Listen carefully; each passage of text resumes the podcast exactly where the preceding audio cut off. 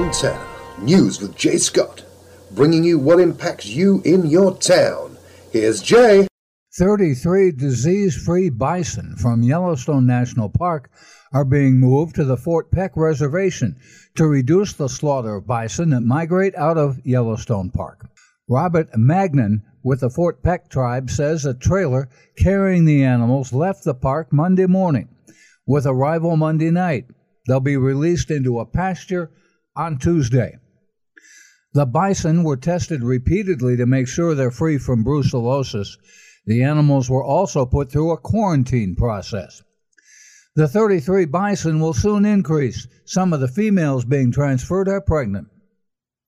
Brucellosis can cause pregnant animals to prematurely abort their young.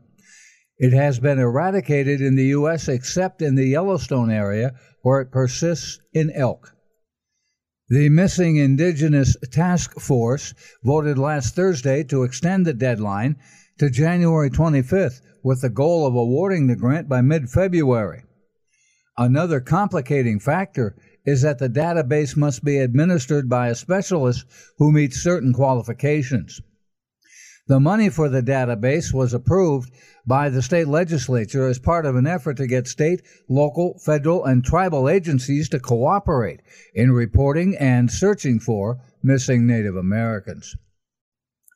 President Donald Trump has signed a bill that extends federal grant programs to preserve indigenous languages and to allow more tribes to participate. The legislation was named after Esther Martinez, a traditional storyteller and Tiwa language advocate from northern New Mexico. Her family, tribal leaders, and members of the New Mexico congressional delegation say reauthorization of the programs through 2024 marks a commitment by the federal government to keep Alaska Native and American Indian languages alive. Dozens of tribes, including some from Montana, have participated in the program over the years. Currently, there are over 40 active grants totaling more than $11 million that are being used for language preservation and immersion efforts. Environmentalists and Native Americans can proceed with lawsuits challenging President Donald Trump's approval of the Keystone XL pipeline. That's according to a federal judge. U.S. District Judge Brian Morris was skeptical that Trump had unilateral authority to approve the $8 billion pipeline, as the administration had argued. Morris also ruled that the Rosebud, Sioux, and Fort Belknap Indian tribes had valid claims that approval of the line violated their treaty rights. Morris also denied a request from environmentalists to stop preliminary work on the pipeline since no such work is planned until next spring. Malmstrom Air Force Base will be receiving a new helicopter to protect the nuclear missiles under its control. The new MH 139A helicopters have been nicknamed Gray Wolf.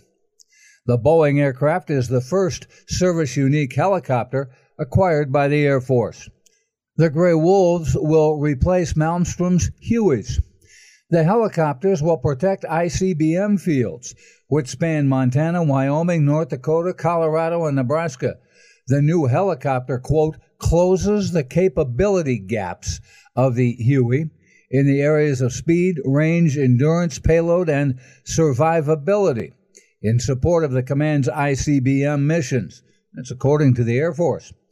Malmstrom is expected to be the first missile base to receive the new helicopters. Last week's announcement that timber giant Weyerhaeuser was selling its Montana timber portfolio to Georgia based Southern Pine Plantations raised a number of questions about how the new owner would manage the 630,000 acres and whether it would continue the long standing tradition of allowing public access for hunters, anglers, and other land users.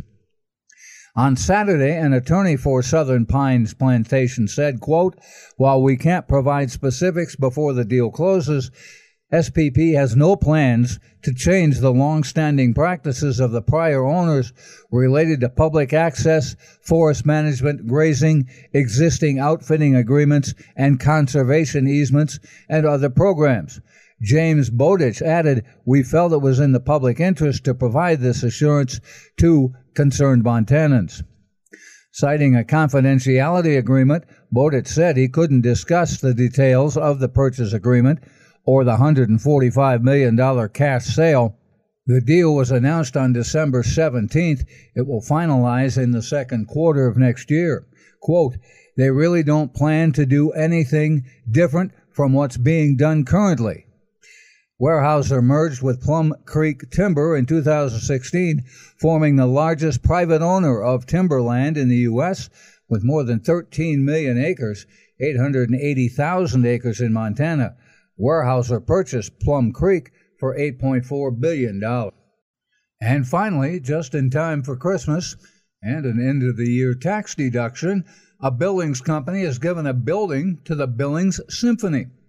Jack and Andrea Sukin and Robert and Sandra Sukin made the donation to the Billings Symphony Orchestra and Chorale through their company, Montana Development Company. Symphony officials expect to renovate the building by March. The building was built in 1924. The Billings Symphony Orchestra and Chorale has five full time and three part time employees and is the largest symphony in Montana with 85 musicians under contract. That's Made in Montana News.